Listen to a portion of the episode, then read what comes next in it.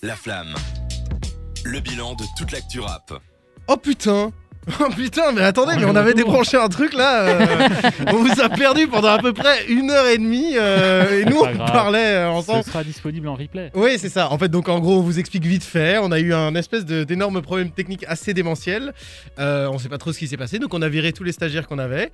Et on vous annonce quand même évidemment, le replay sera disponible comme d'habitude sur Spotify, sur Apple Podcast, Google Podcast et même Deezer pour ceux qui sont dessus, parce qu'on a envie de partager ça. Évidemment, sur deter.be, c'est là que vous retrouvez les articles, vous retrouvez les podcasts, vous retrouvez l'émission évidemment, puisque cette fois vous retrouvez l'émission pour de vrai. Bien sûr. Donc voilà, ici on va te représenter quand même Thomas, parce que t'es pas là tout le temps. Donc à gauche Jawad, à droite Cédric pour ceux qui nous rejoignent. Salut. Évidemment.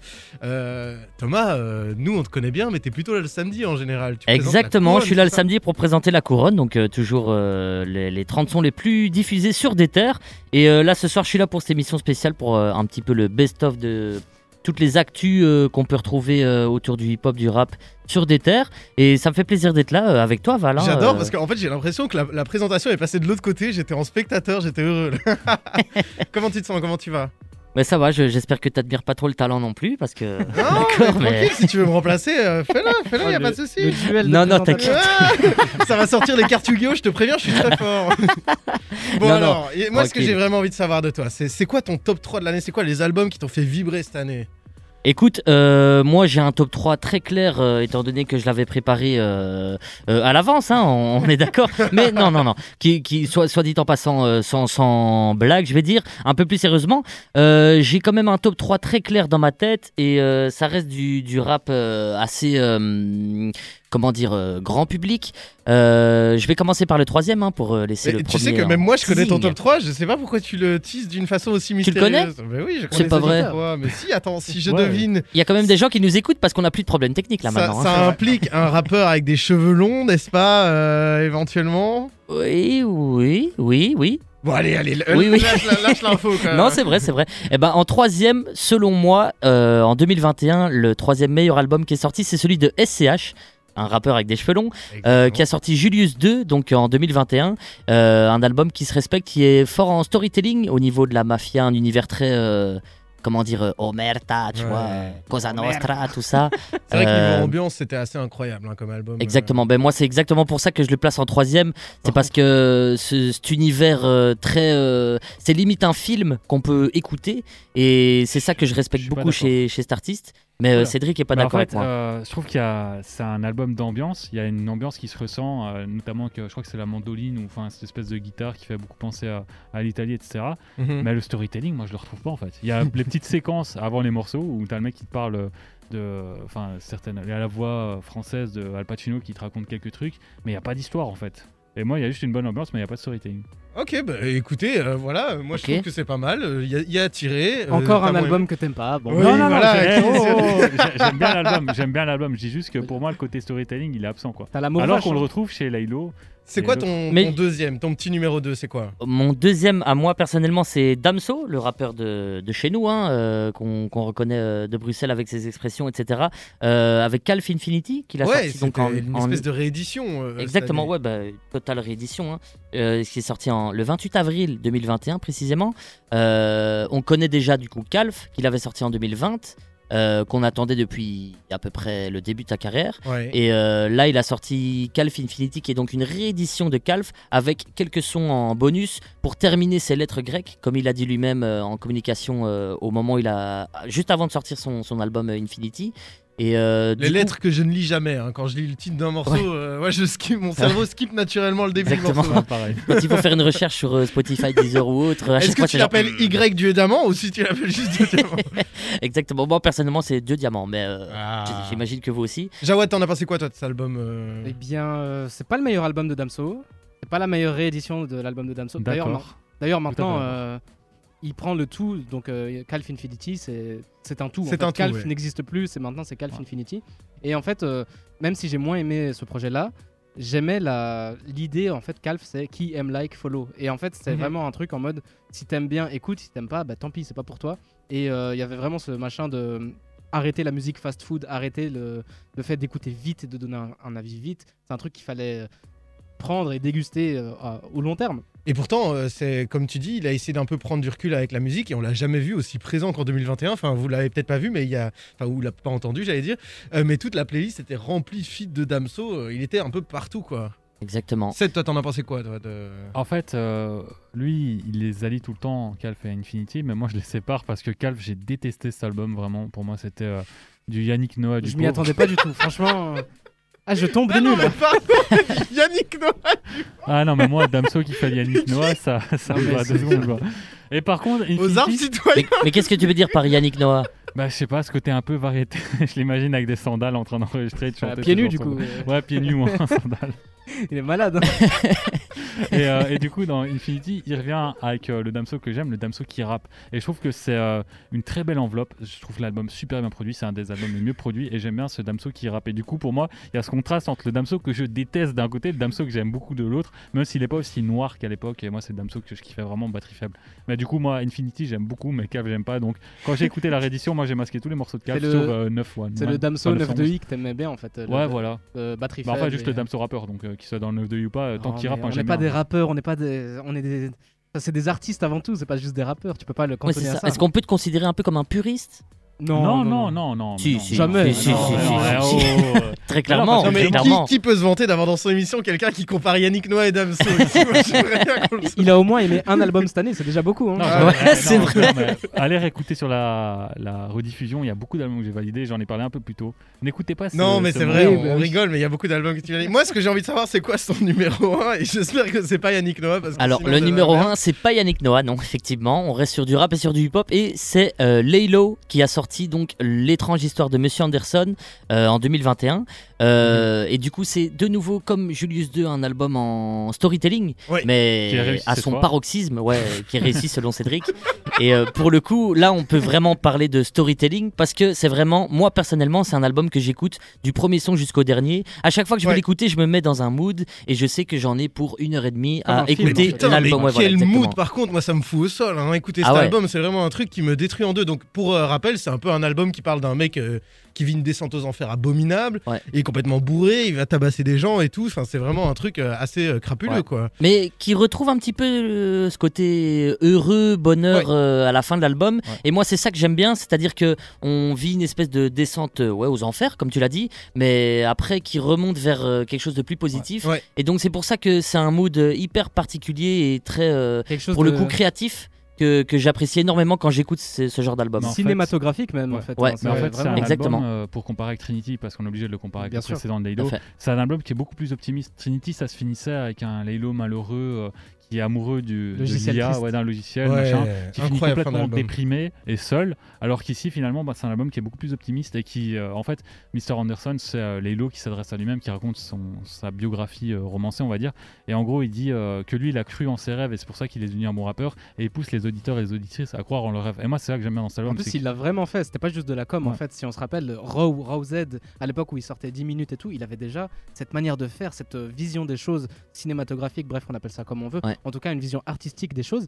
Et il a toujours suivi ce créneau. Et moi, je suis vraiment impressionné que ça fonctionne autant avec cette idée qu'il avait. Donc, exactement comme tu dis, ça fonctionne autant, c'est-à-dire qu'avec cet album-là, L'étrange histoire de monsieur Anderson, il a vraiment, comment on peut dire, percé aux yeux du grand public. C'était déjà quand même pas mal, mais c'est vrai. Tout à fait, mais aux yeux des gens qui écoutent peut-être un peu moins de rap, ont plus été touchés par cet album-là parce que il a réussi à développer un univers qui est complètement personnel, mais qui est pas pour autant, c'est intime, mais il arrive à nous toucher tous avec ça. Vous voyez ce que je veux dire ? Il parle aussi des faits de société, quand il parle de la violence conjugale, violence policière, etc. C'est des sujets qui touchent tout le monde. Oui, bien sûr. C'est super important. Moi, j'aimerais bien qu'on clôture ce beau top et cette belle discussion. Est-ce que tu n'as pas d'abord un projet qui te fait rêver pour 2022 que tu aimerais vraiment avoir assez rapidement ? Tout à fait, exactement. Et j'aimerais bien parler pour ça du mois de mai. Le mois de mai qu'on attend tous avec le retour des rois. Ah, la section d'assaut qui a annoncé son grand retour d'une manière particulière. Non, j'ai pas mes tickets malheureusement. Mais bientôt, j'ai les contacts, t'inquiète. Ah, c'est ça qu'on... Bon, allez, c'est le moment, je pense, où on va se faire un peu plaisir. C'est ton morceau de l'année que tu vas nous présenter. C'est quoi que t'as envie de nous faire écouter ? Alors, on va s'écouter tout de suite Damso, que vous connaissez tous, avec El Grande Toto. C'est un rappeur marocain qui vient de Casablanca. C'est un featuring qu'ils ont fait à deux sur l'album de El Grande Toto. C'est très, très lourd. Honnêtement, c'est un gros mix de son un peu thug mais en même temps mélodique, mélodieux plutôt, et donc je vous le conseille véridique de vous mettre dans un certain mood, d'écouter ça avec une oreille comment dire, curieuse, exactement. Eh ben on s'écoute ça avec plaisir et puis on va continuer sur le reste des tops de l'équipe jusque 22h dans La Flamme, peut-être un peu plus tard en fait finalement, mais on en reparlera tout de suite sur des terres, à tout de suite. La Flamme sur des terres. Merci Thomas pour cette recommandation incroyable, ça nous a fait plaisir de l'avoir dans les studios. Il a déjà dû partir, ça c'est la vie de businessman hein, quand même. Quel star. Il a pas notre temps. Hein. Et on accueille du coup une nouvelle recrue. Antoine, comment tu vas? Yo, ça va, tranquille. Ça va, il paraît que tu prépares des petits projets pour des terres. Bah oui, il y a un petit podcast qui va bientôt arriver normalement. En tout cas, on est en discussion là-dessus, on sera ravis d'entendre ça, ça fait grave plaisir de t'avoir. Nous, ici, on est content de t'avoir parce qu'on voulait un peu avoir. T'as eu une bonne année en rap toi, globalement, t'as kiffé? Oui, franchement, 2021 c'est une bonne année. Ouais. J'étais comblé à tous les niveaux. Ah, une bonne année, ça te permet. Ça fait plaisir. Moi, je propose qu'on fasse, comme pour les autres invités, tu nous fais un petit top 3. Et on va commencer par le troisième. C'est qui, pour toi, le troisième meilleur album de cette année 2021? Alors, Life of a Don de Don Toliver. Franchement, projet carré. Bah, Don Toliver, de toute façon, c'est toujours la même chose avec ses projets. C'est carré, tout ce qu'on veut. C'est mélancolique, enfin, il y a des sons mélancoliques, des sons dansants, des sons d'ambiance. C'est vraiment très très qualitatif. Les feats sont très bien amenés. Ouais, ça c'est vrai adoré. Que les feats c'était quand même quelque chose de très réussi sur cet album. On en avait déjà un peu parlé dans l'équipe, on avait fait une review. Et justement, d'abord rapproche-toi un petit peu du micro. Ouais. Et aussi, en fait, pour une fois là, c'est pas Cédric qui va casser l'album, c'est moi. Et, yes. En fait, allez. Quand l'album est sorti, franchement, je l'avais écouté et j'avais de grosses attentes pour Don Toliver. C'est un artiste que j'avais énormément écouté. Il avait fait beaucoup de featuring, je me rappelle, avec Travis Scott, tout ça. Bref, on en avait parlé en émission, vous vous rappelez. Et j'ai absolument pas aimé Life of a Don. En fait, je trouvais ça un peu stérile et je trouvais ça un peu simple et il n'y avait pas grand chose de spécial quoi. Donc, alors vous avez pas dit quand vous êtes venu dans cette émission, c'est on défonce vos albums de l'année. Ouais, c'est vraiment ça. Je dirais le tribunal quoi. Je retire la pression sur Cédric parce que d'habitude. Et donc toi t'as adoré cet album, mais moi j'ai trouvé que c'était pour te clasher. Non, vraiment, non, moi pour revenir à Life of a Don, je trouve qu'il y a vraiment des bonnes choses sur cet album. Et moi, il y a plein de sons que j'ai trouvé hyper chantants et qui sont vraiment restés quand même assez longtemps dans mes playlists. Je trouve que l'album en tant que tel, par contre, je l'ai peut-être un peu moins retenu, mais il y avait quand même on avait souligné, je trouve à l'époque, quand même des très bons morceaux dedans. Oui. Attention, c'est moins bon que, pardon, c'est moins bon que le reste, mais c'est moins bon. Mais bon, après, moi, c'est clairement, je l'ai mis aussi troisième, parce que bon, je suis un grand fan de Don Toliver et l'album en soi, je l'ai pas écouté vraiment. C'est rare que j'écoute un album pas seulement en une fois. En une fois. Ouais. Là vraiment c'est plus j'ai énormément écouté l'album en les mettant dans tous les sons dans mes playlists, etc. C'est pas en écoutant l'album d'une traite. Alors que bon bah, pour les autres c'est clairement les albums d'une traite à chaque fois. Ok ouais, je vois. Et donc ton numéro 2 Pour moi le numéro 2 c'est SDM qui a sorti Ocho ou ouais. Ocho Deluxe pour la fin d'année. Ouais. Bon bah tout simplement il y a le morceau que j'ai le plus saigné cette année dedans, il y a Laylo qui est pour moi un son qui risque pas de dépérir avec le temps, franchement incroyable, ouais. Mélodieux, tout ce qu'il faut. Et c'est les sons Kick Plus, c'est tout aussi bien, enfin moi personnellement tu mets un Rihanna, j'adore, tu mets dans le son 9 de I dans sa réédition, j'ai été agréablement surpris. Bon, il y a un des rappeurs du 9DI, je sais plus. Cite son nom. Ah, ok. Je peux plus tomber dessus. C'est un des deux en dehors de Green Montana, Booba et. Ou Sicario. Ouais, voilà, c'est un des deux. Je sais pas qui est lequel qui est au moment où j'aime pas rap, mais vraiment il y a un moment où j'ai totalement. Bah, à mon avis, c'est moi. Il y a moyen. Apparemment, de toute façon, avec mes potes, on était tous d'accord là-dessus, donc je pense que c'est lui. S'il est mauvais, on le reconnaît. C'est ça. C'est un peu ça.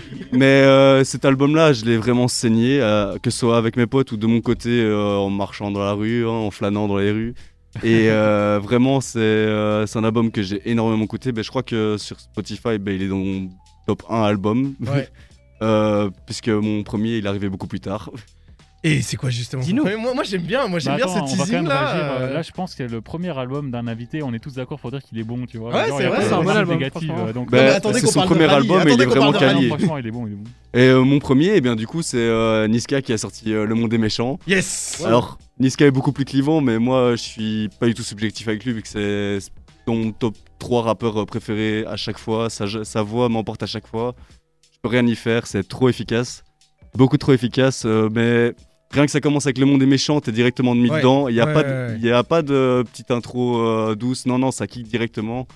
Après... Je trouve ça drôle que tu dises que le Monde des Méchants est clivant, parce que nous, c'était un des premiers albums où on était tous les trois d'accord. En fait, moi je passe tout le temps pour le haineux ou le puriste, et moi c'est un album que j'ai vraiment aimé. J'ai kiffé, hein, vraiment, et c'est un des rares albums qu'on a dû écouter les vendredis, que je continue d'écouter encore régulièrement, pareil, parce qu'il y a une énergie de dingue, il y a plein de super morceaux sur ce truc. C'est vrai que franchement c'est un bon album, et après Commando, le dernier album qu'il a sorti, il était un peu une pâle copie de... Non, Monsieur Sale était une pâle copie de Commando. C'était bien d'avoir un truc un peu plus rafraîchissant avec des featuring qui étaient bons, et il allait dans l'univers de ces featuring, genre Jota avec Hamza, c'est l'univers d'Hamza clairement. Le feat, je tombe plus dessus, mais Impliqué 140. Impliqué 140, clairement, merci. C'était de la drill pure à la Impliqué. Bon, il a repris un peu à la mode trap dans son couplet, mais. T'as vu que je lis dans tes pensées quand même. C'est incroyable. Quelle connexion, une connexion incroyable. Il y a un routeur Wi-Fi quelque part. C'est peut-être celui sur lequel on aurait dû se brancher en début d'émission. Et après, franchement. Je balance parce que j'ai la haine. Bon, moi, ce que j'ai envie de savoir, parce que franchement, ça m'a fait vraiment plaisir. Déjà, Niska, je suis content qu'on en parle. Je suis toujours content qu'on dise du bien de cet album. Mais c'est quoi pour toi le morceau que t'as. Enfin, l'album que t'attends le plus en 2022 ? En 2022, je pense que c'est l'album de Kendrick Lamar qui était annoncé fin 2021. Pareil. Moi, je l'attends toujours. Ça reste dans mon top 3 rappeurs US de tous les temps et je l'attends. Vu comment c'est parti, on peut encore l'attendre pendant plusieurs années. C'est ce dont j'ai très peur, mais après, j'ai espoir. J'ai bon espoir. Il commence à montrer des trucs. Hein. T'as vu à son concert, il a un nouveau style, tu vois. Il a un nouveau style vestimentaire, il est en train de s'exposer. Il a fait son post il y a quelques mois en disant qu'il allait sortir son album bientôt. Moi, je pense qu'on peut attendre un truc. À mon avis, les fans de Dr. Dre disaient pareil pour Detox. C'est quand même sorti, donc on se méfie, quoi. On l'attend toujours. Ouais, franchement. Ok, bon, maintenant, j'aimerais que tu me présentes. C'est ta chanson de l'année qu'on va écouter maintenant. Alors, eh bien, c'est issu de Le Monde des Méchants. C'est 44 de Niska. Sûrement le son de Niska qui, selon moi, sera le plus facile à réécouter dans plusieurs années. C'est vrai que c'est un excellent morceau, donc on va s'écouter 44 de Niska, c'est la recommandation d'Antoine. Antoine, on te retrouve peut-être bientôt sur nos antennes, on est vraiment impatients d'entendre ce que tu vas pouvoir faire. Et après, on va s'écouter Tyler the Creator, comment vous trouvez ça ? Lumberjack, et moi je suis content, je l'ai un peu posé moi, je vous avoue parce que j'avais envie de mettre du Taylor. Et voilà, on s'en fout, on se fait plaisir, et à tout de suite dans La Flamme sur des terres. De 20h à 22h, c'est La Flamme sur des terres. Alors on se disait, quel genre d'artiste pourrait faire des singles pareils et remporter des Grammys ? Ben, y en a qu'un seul, j'ai l'impression pour l'instant, sur la grosse scène, c'est Taylor, évidemment. Et ben aujourd'hui, on est très très très heureux, on accueille de nouveau deux invités dont on a déjà... Vous avez peut-être déjà entendu parler dans La Flamme, on vous a cité 2-3 fois. Ah ouais ? C'est Lou et Laszlo, vous réalisez le podcast Snare. J'espère que vous nous avez cité en mal, hein. Ben non. On a dit un travail d'amateur, je cite, extrêmement mal mixé. Parfait. Même de la part des gars qui savent pas être en direct. Mais merci pour l'invitation, en tout cas, c'est trop cool. Ça fait grave plaisir de vous entendre. Vous êtes là tous les deux autour de votre micro parce qu'on va parler aujourd'hui, comme pour tout le monde, de vos albums préférés de l'année. 2021, ça a été une année super riche. On est super content de vous avoir parce que vous avez une vision durable qui a l'air d'avoir quelque chose à proposer. On va juste un petit peu teaser. Vous étiez en train de tourner un épisode. On vient de tourner un épisode donc, pour podcast Snare qui est disponible sur toutes les plateformes. Un petit peu de promo, ça fait toujours plaisir. Évidemment, BTR.be pour le podcast. Et sinon, tout est sur Spotify, Deezer, Apple Music et Google Podcast, évidemment. Tout ça, on vous recommande. Les podcasts sont d'une grande qualité. C'est des longues interviews, des longs entretiens. Exactement. Et je coupe le double de ce qui sort. Vraiment, c'est très long. C'est très long. C'est vraiment vrai. On a fait des épisodes de 2h30 et le podcast dure 1h15. Quoi. Ah oui, bien sûr. On coupe tout.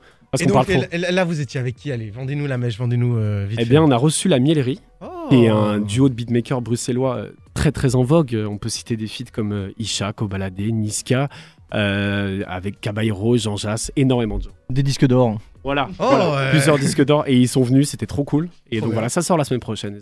Waouh, mais quelle productivité! Nous, on est très, très, très contents de vous recevoir. Et Lou, c'est toi qui vas commencer. Yes. Tu vas nous présenter ton petit top 3. Est-ce que tu sais me dire c'est qui dans ta 3e place? Ma 3e place est attribuée à Drake, au meilleur rappeur de tous les temps américain, certifié Lover Boy. Non, mais il y a de la surprise sur les gens dans ce studio. Je tease comme ça parce que je vais vous dire un truc. Je suis un fan inconditionnel de Drake, donc je n'ai aucune objectivité, pardon. Donc c'est un peu comme Antoine, j'aime tout ce qu'il fait, tout ce qui sort, tout le temps. Et honnêtement, on va être objectif, c'est le pire album de Drake. Il y a rien à dire là-dessus. Non, c'est clair. Mais je le mets en top 3 parce que j'ai beau dire que c'est le pire album, je l'écoute tous les jours, j'écoute une chanson en fait. Et Et c'est du Drake qu'on aime bien. Je trouve que si tu écoutes Drake, pour moi, tu vas aimer l'album parce que il fait ce qu'il sait faire de mieux, en fait. Et la critique qui revient le plus, c'est un album trop love. Moi, c'est ça que j'entends le plus. L'album s'appelle Certified Lover Boy. Il est teasé depuis un an. Qu'est-ce que vous attendez? C'est quoi ton morceau préféré de l'album parce qu'il y en a quand même pas mal. Je pense que je vais dire Fair Trade avec Travis Scott. C'est une masterclass, mais tout est masterclass, je trouve vraiment. Knife Talk. Ouais, Knife Talk. Évidemment, avec Tony Wayne Savage. Incroyable. J'aime beaucoup l'album, même Way Too Sexy avec Future et Metro Boomin. Future et Young Thug. Ouais. C'est un morceau qui. Ça fait longtemps qu'on attendait ce genre de banger qui pouvait sortir sur What Time to Be Alive à l'époque. C'est vraiment ce genre de sonorité qu'on attendait et je suis extrêmement content. Mais c'est son pire album. Knife Talk, c'est marrant que t'en parles parce que c'est une chute de studio pour Savage Mode et ça s'entend dans CLB en fait. Il sort de nulle part. C'est un morceau qui est vachement violent. Ouais. En fait, c'est un album que moi je trouve très corny entre guillemets, très niais. Puis en un coup t'as ce morceau qui sort puis ça redevient niais. Et je trouve ça trop bizarre dans l'album. Ultra Memphis, Dark et tout. Après, je trouve que Drake, on n'a jamais eu de grosse structure dans un album, à part dans peut-être If You Really Need This, This Is Too Late, où c'est vraiment structuré, et c'est une mixtape, donc ça explique bien le truc. Je pense que, quand t'écoutes, par exemple, What Time To Be Alive, ou encore Nothing Was The Same, il y a très peu de structure, donc je trouve pas ça très dépaysant, en fait. Ouais, mais là, je trouve que justement, l'album était très... Il y avait beaucoup de cohésion dans la structure et tout, jusqu'à ce morceau-là. Ouais. Qui sort vraiment nulle part comme ça. Mais il faut l'écouter comme une mixtape. Et du coup, parce qu'on adore l'album de Drake, mais c'est quoi ton numéro 2 ? Parce que moi, j'ai envie qu'on se rapproche du 1, là. Mon numéro 2, c'est l'album de Sopico, Nuage. Oh je le trouve. En fait, Sopico, j'avais toujours eu le même avis tout le temps. C'est bien ce qu'il fait, mais c'est mieux quand il le joue à la guitare.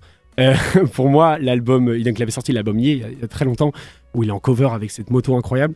Et pardon, excusez-moi, je perds ma voix. Il sort les Unplugged de cet album où il le joue à la guitare et c'est tout le temps 10 fois mieux. J'écoute que les morceaux comme ça et je me dis, mais c'est quand qu'il nous fait un album guitare-voix parce que tout le monde attend ça et c'est incroyable. Et là, il sort Nuage, qui est un album hyper acoustique, donc il n'y a pas que de la guitare et de la voix. Mais c'est Sopico est arrivé à son paroxysme. Je trouve que c'est parfait, toutes les tracks sont parfaites, les textes sont incroyables. Et franchement, je crois que dans les yeux, c'est son meilleur morceau de toute sa carrière. C'est mon avis. Moi, je sais que autour de la table, quand on en avait parlé, vous n'étiez pas vraiment enthousiaste avec cet album-là parce que voilà, c'était vraiment que du guitare-chant. Moi, j'avais découvert avec ça. Moi, j'ai beaucoup aimé, J'ai vraiment adoré. Donc, je vois dans tes yeux que t'as moins aimé ça par rapport au reste. Bah, moi, clairement, je suis un fan de Sopico de longue date. Et moi, c'est Sopico rappeur que j'aimais bien. Genre, Hit, pour moi, c'est un de ses meilleurs morceaux. C'est quand il rappe vraiment. Et là, il m'a un peu perdu. Mais bon, après, je suis pas un fan de la guitare déjà de base. Je le disais un peu avec Damso. Moi, tout ce qui est vraiment chant, etc., c'est pas ma came. Mandoline. Yannick Noah. Moi, je pense que j'ai découvert avec Colors. Du coup, j'étais directement dans le bain. Je comprends. Moi, je l'aimais bien quand il faisait la petite dose. Et là, c'est trop d'un coup. Je reconnais qu'il y a du talent. Je reconnais que l'album est réussi, clairement. Ouais. Moi, ça me parle tout simplement pas. Et voilà, c'est subjectif. Mais je crois que c'est parce que le mec, c'est un musicos de base, en fait. Ouais. Avant d'être un rappeur, c'est un musicos. Et je crois que c'est un gros fan de folk. Et du coup, faire un album genre guitare-voix, ça se sent que c'est un truc sur lequel il voulait arriver. C'est un grand fan de Kurt Cobain, il le dit souvent. Bien et sûr. Puis les folk, c'est inspiré justement de Kurt Cobain. Mais donc on l'a vu. Je trouve ça légitime en fait qu'il le fasse, mais ça me plaît pas. On l'a vu sur scène, il ramène avec lui que des musiciens, que des mecs à la guitare. Il y avait 25 guitares, je savais même pas que c'était possible d'en avoir autant. C'est le Gypsy King. Purée, avec une si belle sélection, moi j'ai envie de savoir c'est quoi ton numéro 1 maintenant. Il va cliver, je pense. Dis-nous. C'est l'étrange histoire de monsieur Anderson de Laylo. Mais il faut lui donner le crédit, c'est un album exceptionnel. De nouveau, très peu d'objectivité avec Laylo, c'est un artiste que j'aime beaucoup, même si j'ai découvert très tard, on va dire. J'ai découvert un peu après Rosed, du coup. J'avais découvert avec un feat avec Mr V qui existe, qui s'appelle Bouche d'égout, qui est une horreur musicale. Allez pas écouter ça, Laylo fait beaucoup mieux. Mais du coup, l'étrange histoire de monsieur Anderson, je l'ai adoré. Objectivement, il est moins bien que Trinity, je pense, parce que Trinity respecte un concept à la lettre. Ce que fait pas l'étrange histoire de Mr. Anderson, où je vais être chiant de répéter à chaque fois le nom complet. Anderson, tu peux l'appeler Anderson. C'est pas le concept même d'Anderson où on est un peu perdu. Je trouve ça un peu brouillon au niveau de l'histoire, même si les interludes sont pas mal du tout.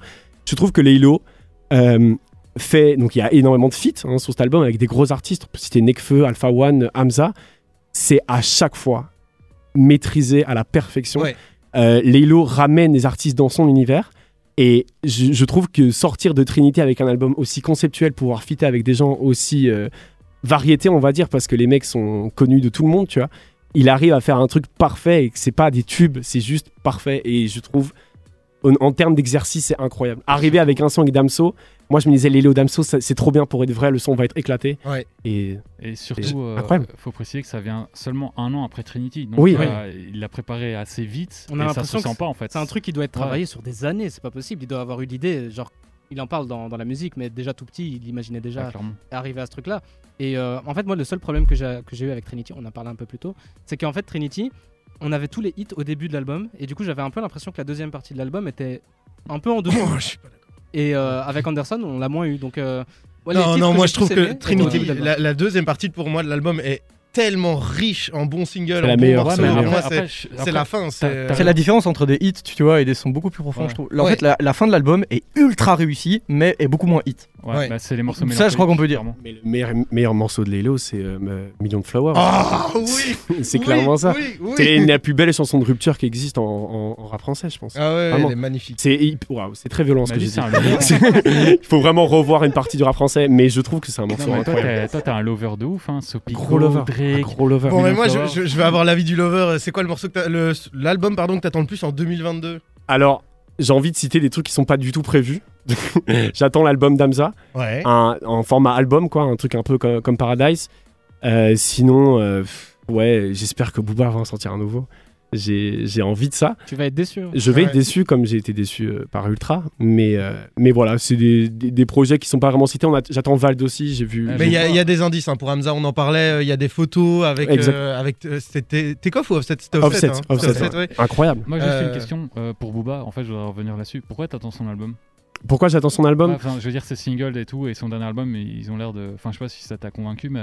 Léo Messi, ça m'a convaincu de fou. Après, c'est un couplet, donc c'est un freestyle à Instagram pour moi, tu vois. Mais en fait, parce que Booba, pareil, aucune objectivité.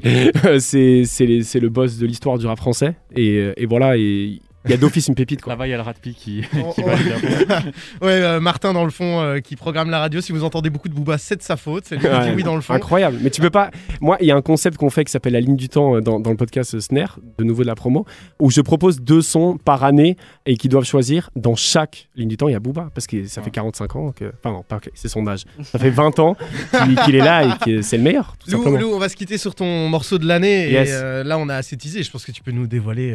C'est R9. Airline, voilà, le meilleur, le feat de l'année, Damso Laylo. On va s'écouter ça et puis on revient tout de suite avec le top de Laszlo, qui est la deuxième moitié de l'équipe de Snare, et à tout de suite sur des terres. Merci beaucoup. La flamme, le bilan de toute l'actu rap. Pouah, l'énergie sombre qui se dégage de ce morceau, moi je l'adore. Hein, incroyable. C'est grave un de mes morceaux de l'année. Bonjour Laszlo, désormais c'est toi derrière le micro. Hello. Et toujours la moitié de Snare. Est-ce que tu veux nous revendre ta capsule vite fait? Hésite pas. Hein. Est-ce que c'est vraiment nécessaire? Non, mais en gros on fait. Non, attends, on va parler juste vite fait du dernier épisode que vous avez sorti. Yes. Comment ça s'est passé le dernier épisode de tournage?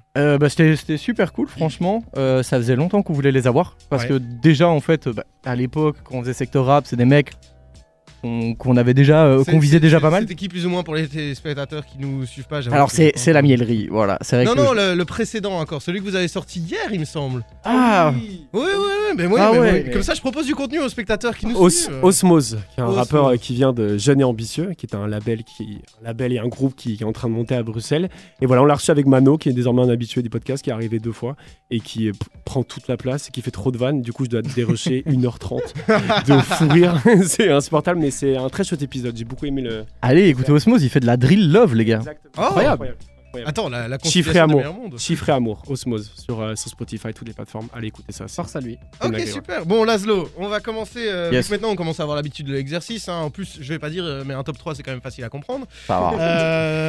C'est quoi ton troisième album de l'année? Eh ben, on va commencer avec beaucoup de mauvais goût. Parce que du coup, évidemment, mon troisième album, c'est Suicideboys. Oh non, c'est pas du mauvais goût. Long Term Effect of Suffering. Moi, j'adore Suicideboys. Je suis un fan depuis vraiment des années. J'écoute vraiment... En fait, j'ai des périodes où j'écoute que ça. Et j'avais été hyper déçu par ce qu'ils ont proposé l'année dernière. Scream avait sorti un album solo, qui est un des 2 mecs de Suicideboys. Man of the Rose Tattoo, je crois. Que j'avais pas du tout aimé, c'était très cloud en fait, mais en termes de cloud, j'aime pas du tout ce qu'ils proposent. Ensuite, il y a eu un autre album qui s'appelait... j'ai jamais les noms, ils sont trop chiants. Mais, mais déjà, les noms de leur album sont insupportables. Hein. C'est une phrase sans espace et tous les mots s'enchaînent, c'est horrible. Mais... A long time of... Exactement. Horrible, genre ils sont vraiment super chiants. Mais j'adore ce qu'ils proposent, je trouve que c'est hyper novateur. Je trouve que c'est hyper frais en fait. Et puis j'ai toujours kiffé le délire un peu son Memphis. Je suis un mec qui vient du métal aussi de base. Du coup, bah, évidemment, des types qui gueulent dans des micros, ça me plaît quoi. Ce que je trouve fou avec Suicideboys aussi, c'est que ça a toujours été novateur. Tout ce qu'ils proposent, ça a toujours été un peu en avance sur ce qui va arriver, tu vois. Ça fait longtemps qu'ils sont à la frontière entre le rock et le rap. C'est ça. Et bon, moi j'appelle ça un peu de la musique d'adolescent, mais... Ouais. Oh le vieux. Mais pourquoi il a 40... J'ai 27 ans, je le prends trop mal. Je suis le plus jeune, hein. Je suis le plus jeune de la pièce, mais... En gros, quand j'étais adolescent, je découvre le titre Paris qu'ils ont fait. C'est mon morceau préféré. C'est un morceau incroyable où vraiment ça a une énergie, un truc de dingue dedans. Et en fait, ils font ça sur tous leurs morceaux en fait, qu'on va écouter. Il y a des trucs très très dark aussi. C'est vraiment que ce soit drogue, mort, enfin bref. C'est un univers très très sombre. Pourquoi tu parlais de mauvais goût d'ailleurs, je me demande. Parce qu'en fait, généralement, la funk et la scène un peu trash, genre Memphis, c'est assez mal vu par les auditeurs de rap francophone, tout simplement. Pourtant, ils ont beaucoup influencé, moi je trouve, la scène SoundCloud qui a vraiment percé récemment. Ouais, carrément, mais si on regarde, c'est vraiment... Enfin, on peut parler vraiment, c'est une minuscule scène par rapport à la francophonie, tu vois. Et genre, si on regarde la scène de Memphis aux États-Unis, c'est un truc beaucoup plus large. Et quand on parle d'underground aussi, tu vois, genre aux États-Unis, bah les chiffres sont pas comparables, quoi. C'est clair. Et aussi... genre c'est assez marrant mais les boys ils touchent énormément de gens mais très peu en francophonie. Ok, bah écoute, super, moi tu m'as convaincu en tout cas parce que moi je connaissais pas énormément Suicideboys à part leur projet Escape from New York avec un peu tout le monde là. Mais le deuxième par contre je connais bien. Le deuxième c'est... Vince Staples. Ah. J'ai pas répété deux fois le nom de l'artiste et le nom de l'album, il a cassé les couilles, mais voilà. Magnifique. Un title évidemment qui est sorti cette année, qui a fait un petit bruit quand même dans la scène autour de Vince Staples. Ouais. T'en as pensé quoi ? Alors déjà, j'aimerais dire que c'est le 10e meilleur album de l'année selon The Times. J'avais envie de placer cette anecdote. Ah, ouais. Et en fait, quel album ? En fait, j'adore Vince Staples et ça fait pas longtemps. C'est un artiste qui m'a prouvé le long de sa carrière qu'il était beaucoup plus intéressant que ce qu'il avait l'air au premier abord, je trouve. Et ok, c'est intéressant ça. Et genre, ce projet a une cohérence de malade. Il n'y a rien à jeter, il y a une ligne directrice. Les morceaux, ils ont beau être enjaillants, tristes, mélancoliques, n'importe quoi. Il y a une ligne directrice et il y a une espèce de musicalité qui match à chaque fois. C'est un truc de fou. Et en plus, le projet s'écoute super vite. C'est ça qui est hyper agréable, je trouve. 10 titres. 10 titres avec deux... Il y a des interludes comme ça. Ouais, deux interludes un peu... Il fait souvent des projets courts, hein. Je pense qu'il aime bien aller directement à l'objectif. 22 minutes, pour être précis. 22 minutes. Là. 22 minutes Mais en fait, justement, c'est ça qui est intéressant parce que du coup, tu sais, t'as pas cette sensation de trop. Et en plus, du coup, comme c'est des projets comme, de nouveau qui sont très cohérents musicalement parlant, tu pourrais t'en lasser s'il y avait 16 titres, tu vois. À partir d'un moment, tu dirais le mec a épuisé son filon et ça marche plus. Alors qu'avec un 8 titres, franchement, généralement, c'est un album, quand je l'écoute d'une traite, quoi. Okay. Moi, je suis un grand fan de Vince Staples. J'ai beaucoup aimé cet album, mais je trouve que c'est un de ses moins bons. En fait, c'est un mec qui fait toujours des concepts. On parle avec FM, avec Summertime, Big Fish Theory et tout. Ouais. Et je trouve que là, il n'y a pas vraiment de concept dans cet album. Je trouve que c'est un très bon album. Mais moi, il manque ce côté conceptuel un peu de Vince Staples et je trouve que ça manque là-dedans. Pour moi, Prima Donna, par exemple, n'avait pas de concept. Ah bah t'as jamais regardé le medley qu'il a fait. Il a fait un court-métrage avec cet album-là. Il présente tous les titres sur YouTube. Et en fait, tu vois à quel point... en fait, il te dit que la vie d'artiste, elle te pousse... Enfin, au plus t'es populaire, au plus t'es malheureux. C'est ce qu'il te représente dans cet album et dans son court-métrage adapté Prima Donna. Ok, c'est super intéressant. Je savais pas du tout. Je vais aller écouter ce truc parce que moi je pensais vraiment que c'était aussi un des albums où il y avait moins de concepts là-dessus. En fait c'est inspiré il l'a fait en même temps qu'un court-métrage qu'il a mis sur YouTube et il faut voir les deux, faut voir le court-métrage pour comprendre Prima Donna. Ok, super. Écoute, que des bonnes recommandations, on est toujours aux US. Donc en fait c'était vrai, on vient vraiment se faire défoncer nos albums préférés, c'est ça ? Moi je l'ai créé. C'est moins bon pour moi, mais ça reste meilleur que quasiment tout ce qui sort en même temps. Donc, tout ce qu'on a cité avant peut-être. Non, pas à ce moment-là non plus, mais franchement, très bon album. Et j'espère que ton premier album, c'est pas Seb, parce que sinon tu vas te faire défoncer. Là par contre, j'enlève les gants, hein, je suis désolé. On ne parlera pas de ce genre de choses ici, entre nous, enfin. Non, évidemment, Isaiah Rashad de The House is Burning, et qui de nouveau est un artiste qui, je trouve, a beaucoup prouvé cette année avec ce projet. Oui, moi je trouve que c'est un projet assez formidable. Essayons un peu de décrire qui est Isaiah Rashad pour les gens qui ne connaissent pas le jeune homme. Top Dog, déjà. C'est le label de Kendrick Lamar, de Schoolboy Q aussi, etc. C'est marrant parce que c'est un des moins présents, du coup, je trouve. Ouais. C'est un des moins mis en avant. Mais c'est parce que je crois que c'est un mec qui cuisine énormément ses morceaux et qui attend vraiment d'avoir un niveau de satisfaction avant de les sortir, quoi. Ouais. En tout cas, moi, c'est l'impression que l'album m'a donné. Et genre, en fait, ce qui est trop cool, c'est que son premier album était très chill, un peu hip-hop, et j'avais peur qu'il reste enfermé dans un truc comme ça. Et en fait, c'est un album qui m'avait plu, mais que j'ai pas streamé de fou et que j'ai pas recommencé à écouter. Tu sais, genre, pas un truc qui est resté dans mes playlists pendant très longtemps. Mais alors, du coup, évidemment, comme je disais, moi, j'adore Memphis, j'adore les sonorités à la Triple Six, etc. Et genre, j'ai jamais entendu des mecs faire du rap de Memphis de manière aussi joyeuse, posée et agréable que dans cet album-ci, en fait, d'Isaiah Rashad. Ouais. Genre, R.I.P. Young, je trouve que c'est un son d'été de Memphis. What the fuck? Genre, est-ce que la Triple Six, à part avec Flight, a fait un son d'été? Je pense pas. Je ne pense pas. Moi, j'ai trouvé c'est mon avis, mais je ne pense pas. J'ai trouvé un truc assez incroyable avec cet album, c'est que les sons ne s'épuisaient pas facilement. En fait, c'était des sons que j'ai... Il y a notamment le son Claymore avec Smino que j'ai écouté, je pense, dans tous les sens. Je pense que je le connais par cœur. Chaque note, j'ai défoncé ce morceau dans tous les murs de mes pièces et je m'en lasse pas.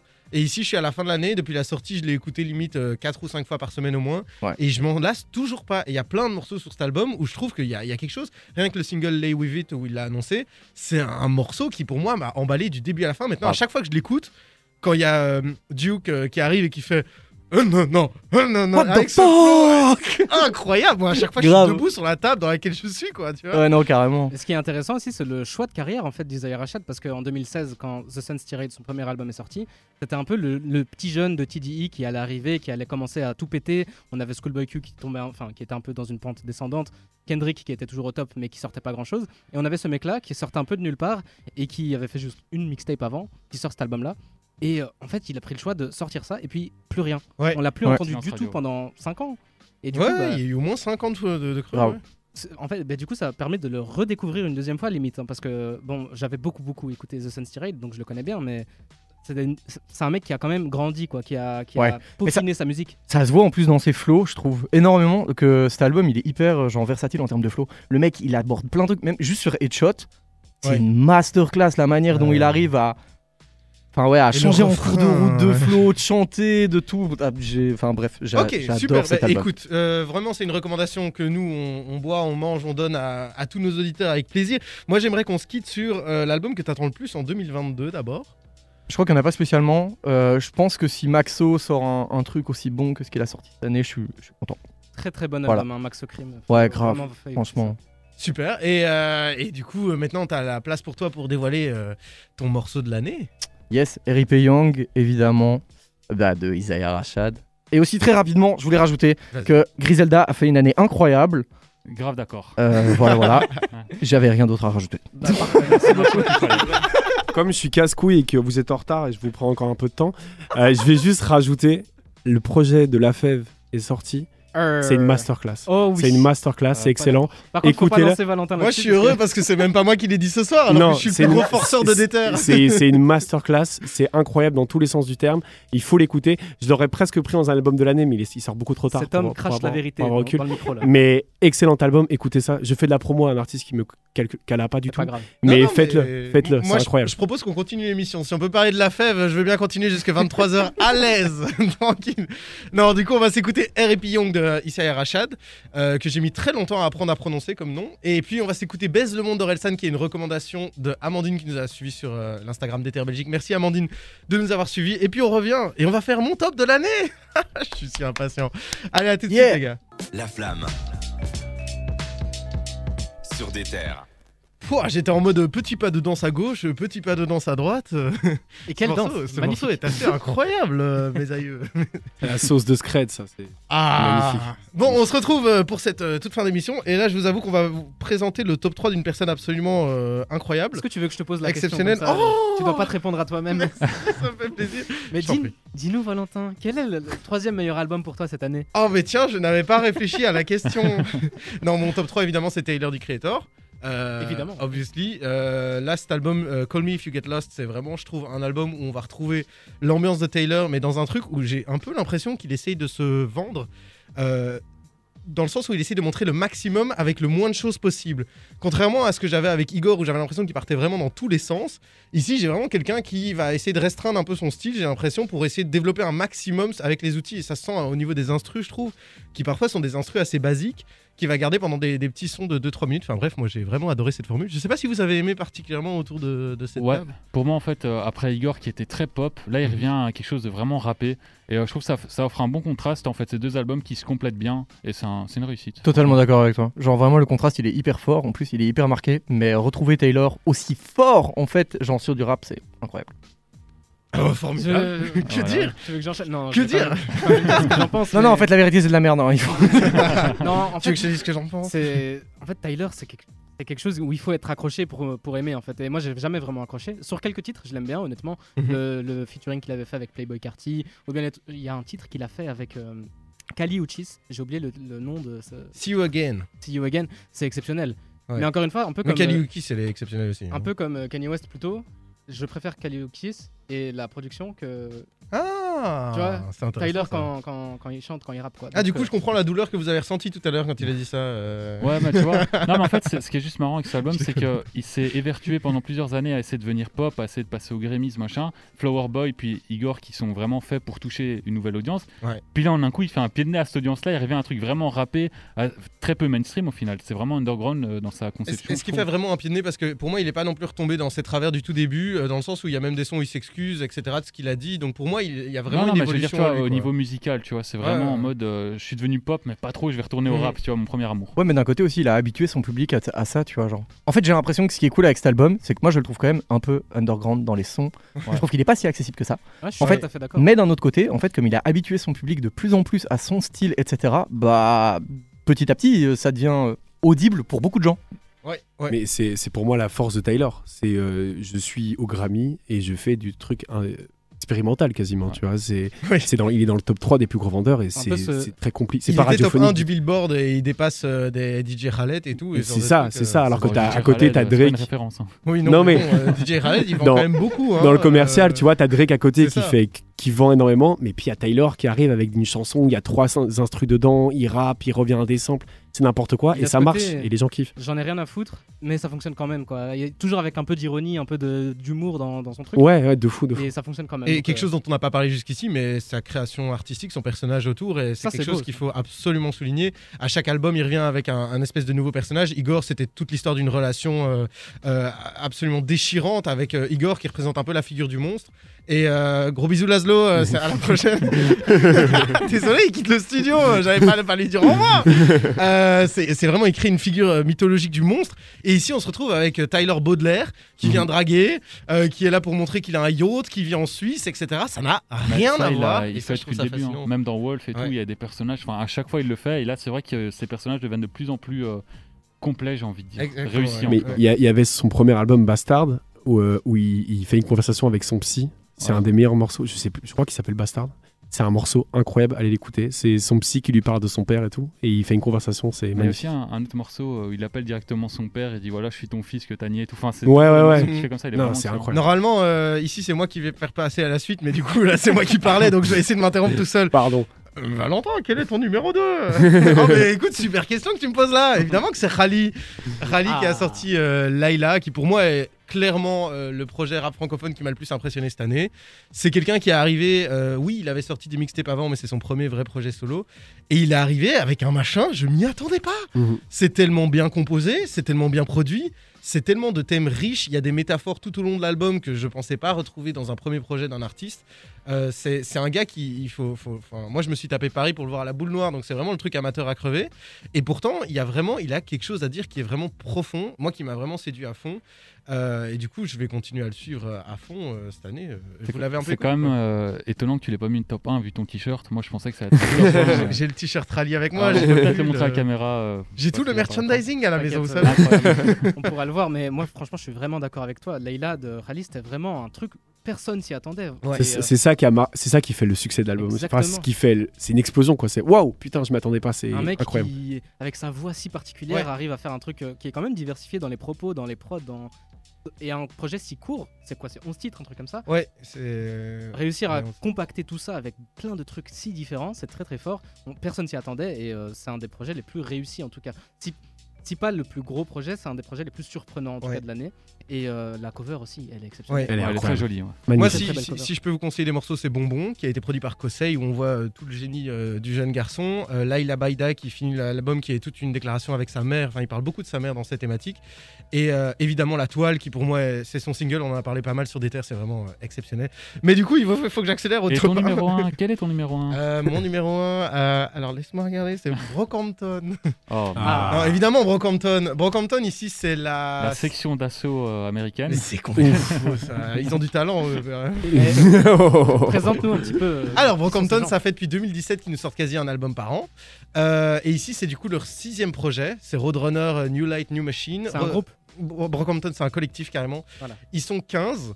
6 rappeurs et un chanteur, plus après il y a 2 graphistes, 3 beatmakers et je ne sais plus trop quoi. Enfin, ils sont pas mal en fait. Hein. Ils ont vraiment tout composé. Enfin, ils ont vraiment un truc très large. Et ce qui est génial avec Brockhampton, c'est que leurs albums sont à chaque fois des expérimentations. Quand t'es 7, en fait, tu comptes des morceaux assez rapidement. Donc tu peux proposer une prod, que chacun teste des trucs et ça remplit rapidement ton album, quoi. Donc ils sont très productifs, mais ils se renouvellent beaucoup. Et Roadrunner, pour moi, c'était un de leurs trucs les plus aboutis, quoi. C'était hyper bien composé, c'était hyper intéressant, chacun amenait un truc. J'ai retrouvé l'énergie que j'ai retrouvée dans les premiers albums qui sont une trilogie de saturation. Hyper créatif, enfin bref, moi j'ai adoré, si vous avez des avis. En fait, ce qui est fou pour moi dans le groupe Brockhampton, c'est que on a eu beaucoup de groupes en France et aux États-Unis, etc. Et on s'est identifié qui rappe et tout ça. Là, j'ai l'impression que c'est un joyeux bordel où en fait, on s'en fout qui rappe. C'est juste la vibe, elle est trop bien. Et je suis pas avec ce groupe-là, je suis pas dans l'identification de qui est qui, tu vois. Enfin, je sais qui est qui, mais genre, je suis en mode, j'ai juste envie d'écouter la musique qu'ils proposent et toutes leurs expérimentations.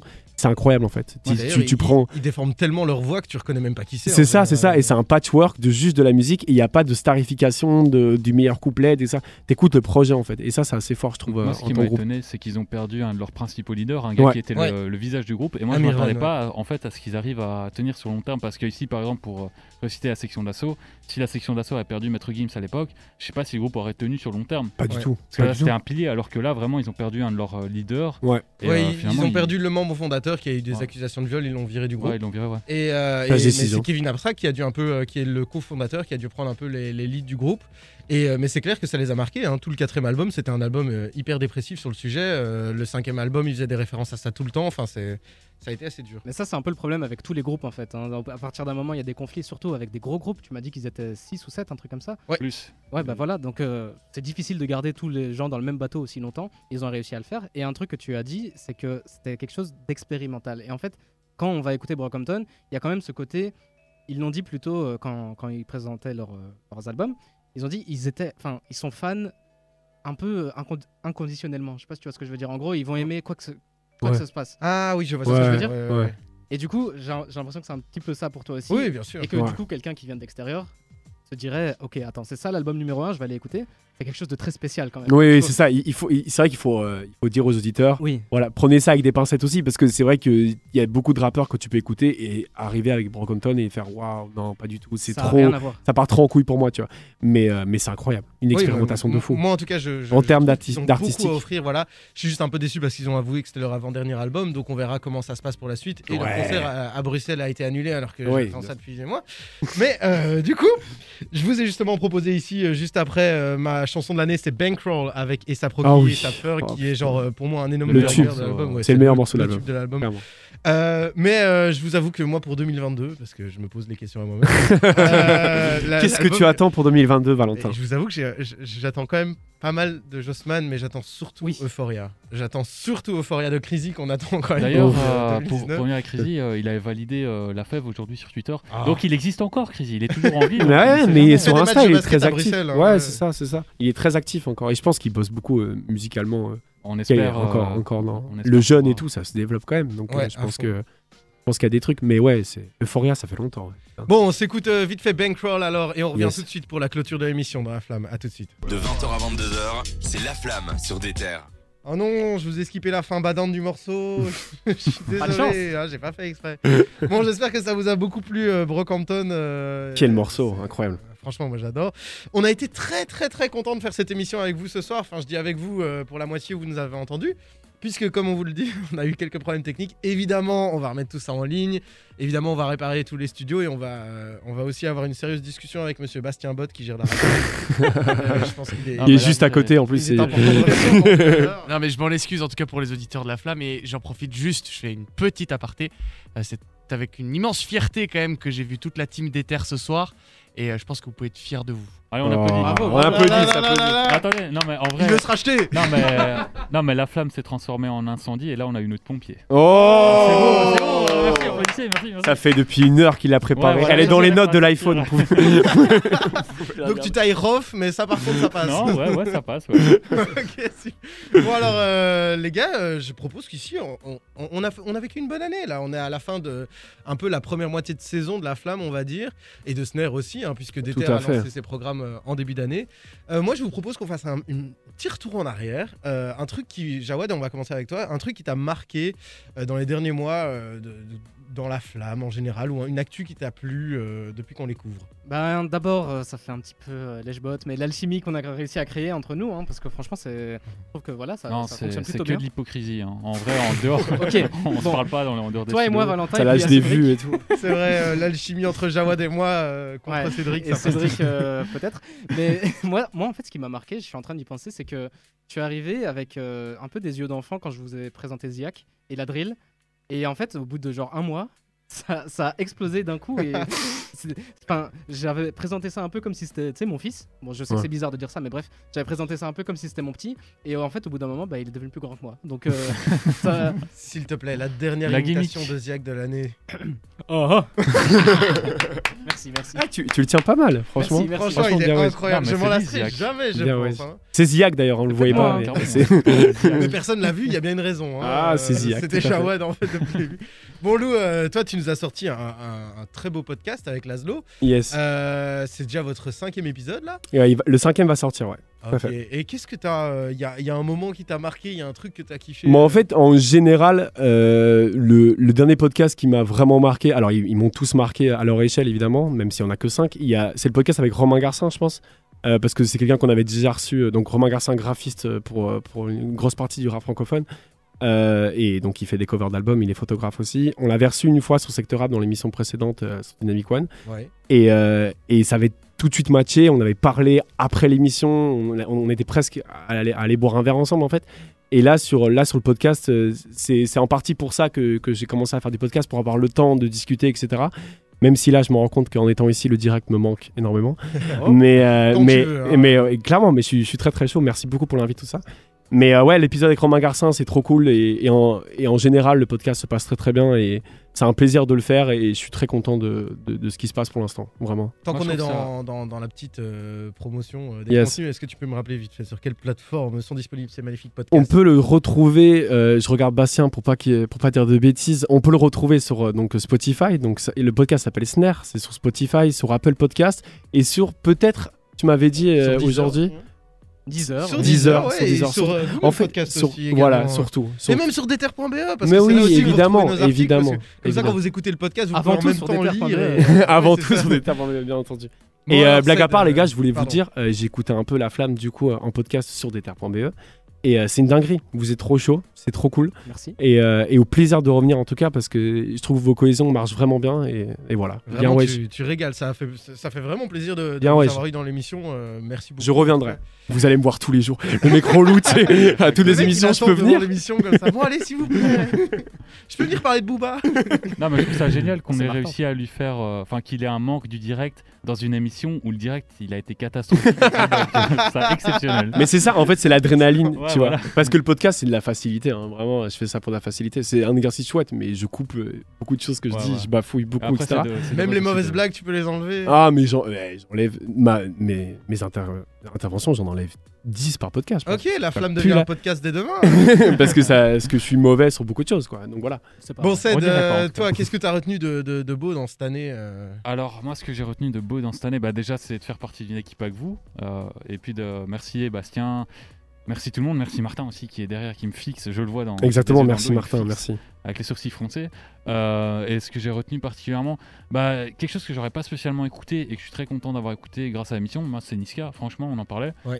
C'est un album, enfin c'est mixé que moi j'aurais pas écouté, ou peut-être je l'aurais écouté vite fait, tu vois, et finalement j'ai dû l'écouter, réécouter encore et encore. Et à l'usure il m'a eu, je kiffe vraiment. Donc voilà, parce qu'on me dit souvent que je suis très négatif, donc là je finis sur une note positive. Grâce à l'émission, j'ai redécouvert un rappeur que je n'appréciais pas spécialement. Tu as repris goût à la vie.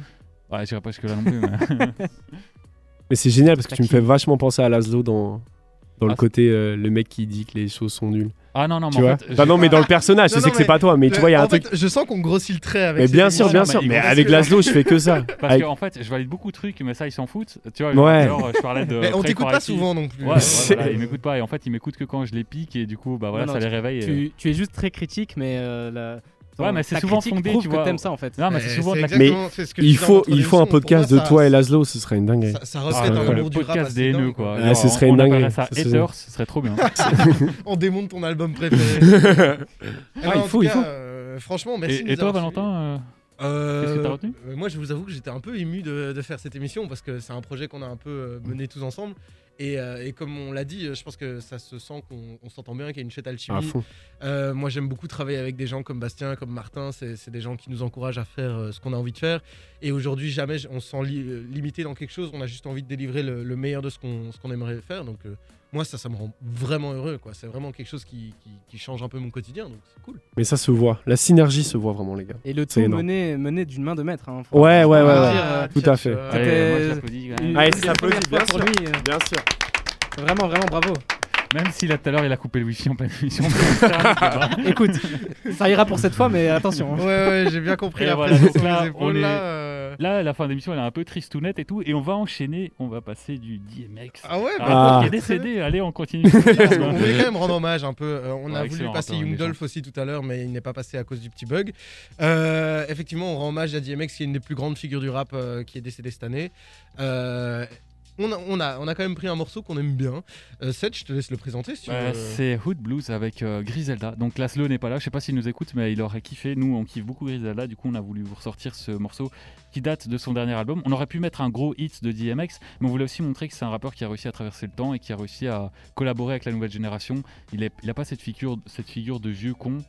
Enfin, il n'avait pas cette figure de vieux con, et du coup, c'est super sympa de l'entendre rapper avec des jeunes, même s'ils sont plus tout jeunes, Griselda, et c'est un excellent morceau. Ouais, on voulait pas terminer une émission si joyeuse sur une note qui paraît un peu triste, mais je pense que ça me paraît important de rendre hommage à une personne qui a modelé le rap comme on le connaît aujourd'hui. Et en parlant de modeler le rap, après on enchaîne avec Gucci Mane, qui a aussi modelé le rap. Qui a eu une chanson d'enfant dans le rap. Hein. Ouais, et c'est une chanson de Noël, donc on est en plein dans l'actualité. C'est la dernière de La Flamme avant 3 semaines, et du coup, vous passez une petite surprise. C'est la chanson de Noël de Gucci Mane. Incroyable. Ça s'appelle Sinbrick Intro. Ouais, c'est Sinbrick Intro. Un truc. Franchement, elle est assez incroyable, et c'est l'occasion pour nous de vous souhaiter un joyeux Noël, évidemment. D'excellentes fêtes, bien entendu. Bonne année. On se retrouvera la première semaine de janvier pour critiquer tous les albums qui sont sortis entre temps. Toujours. Et démonter vos albums préférés, vu que ça va un peu devenir notre deuxième slogan, j'ai l'impression. Et d'ici là, on espère aussi vous retrouver l'année prochaine. Si ça se trouve, on fera peut-être le top 2022 encore ensemble. En tout cas, je l'espère. Et on a été très très heureux de faire cette émission avec vous. On vous fait des gros bisous, on vous souhaite des bonnes fêtes et des bonnes vacances, et à bientôt tout le monde. Prenez soin de vous. Bisous, bonne fête les gars. Prenez soin de vous.